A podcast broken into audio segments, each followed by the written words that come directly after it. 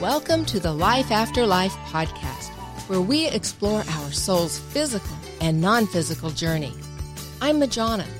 Let's discuss angels, guides, and loved ones from the other side. Hello and welcome back. Yes, let's do discuss angels and guides and loved ones, specifically guides today.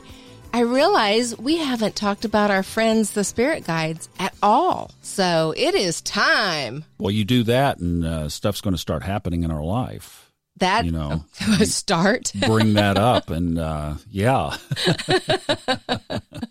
we are on a roll. Spirit guides, what are they? What are spirit guides? They are different, right? Very different from angels. So when I'm talking about these, and I, you know, I think people have slightly different definitions, maybe, of angels, and some are very much broader than mine. So when we go back, because we have talked about angels, the angels are a like a species unto themselves. Angels are angels, and they will not be human, and they won't be anything else. They are angels. They are messengers. They're protectors. They're warriors. They that's just what they do. And they do it so very well. Spirit guides, on the other hand, are we've talked about soul pods, you know, the group, the soul group that we kind of hang out with in life after life. And sometimes everybody in our pod, probably every time, doesn't reincarnate at the same time.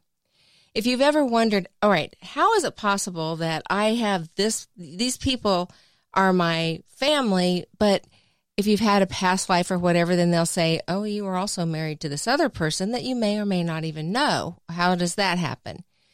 Because our pod is bigger than what is in your immediate family right now, or even with your closest friends. So a spirit guide is someone in your pod group that's kind of sitting out this time. They're, they're not going to reincarnate. In, but they were in on your planning your soul contract. They were right there with you. And their whole service to you, and that's kind of the way I see it, is they chose to sit the bench this game, but they're they're being of service to you. And you can have more than one, but their job is to help you in this lifetime stay on track.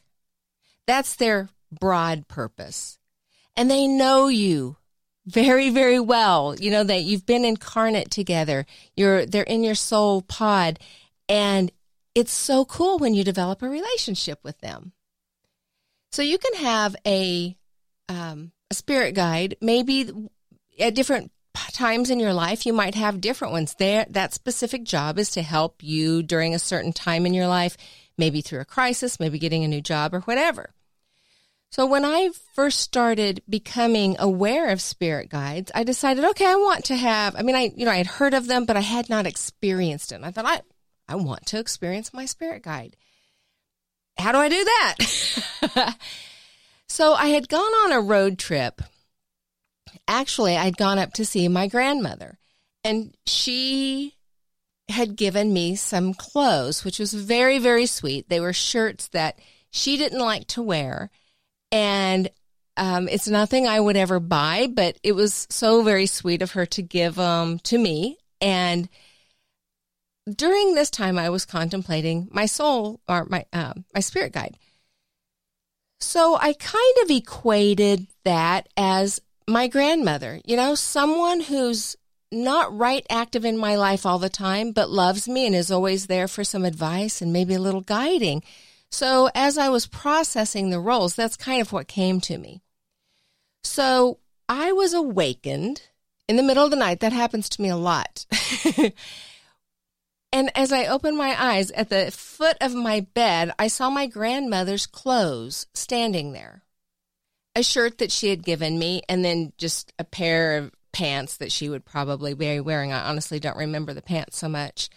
But I remember laying there looking at it, and my thought was, who is wearing my grandmother's clothes? And why are you standing at the foot of my bed?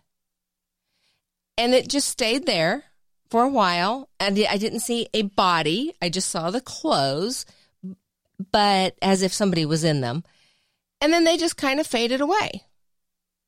okay.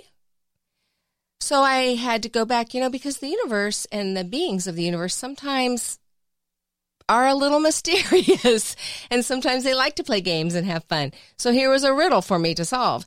So I had to go back to thinking, what does that mean to me?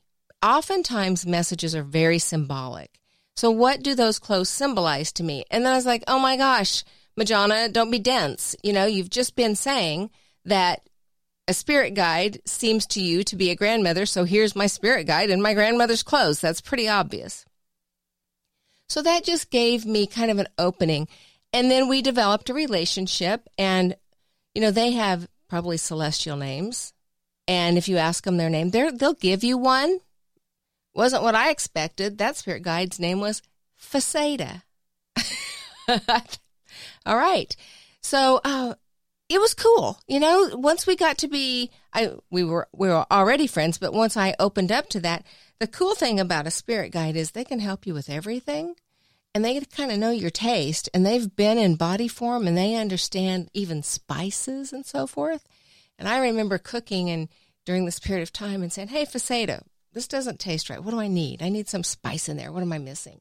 So cool things, helpful ways, just kind of show up. And if you're, so I'm thinking about a time I went into a store and I was trying to decide, really, this was before I met Faceta, and I was having a relationship with the angels and wanting to expand everything. And I thought, I'm going to see what other people's experiences are. So I went into a bookstore. And before I went in there, and this is a great exercise for if you're interested in, you know, if you want some books and you just don't know what to buy because there's so many. So before I went in, I just sat in my car and got silent and I said, please help me find the books that are perfect for me.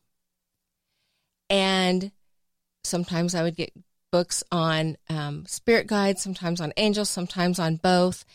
And what I would do is just kind of hold my hand up, eyes closed, don't even look at the titles, and just slowly put my hand across the books as they're on the shelf.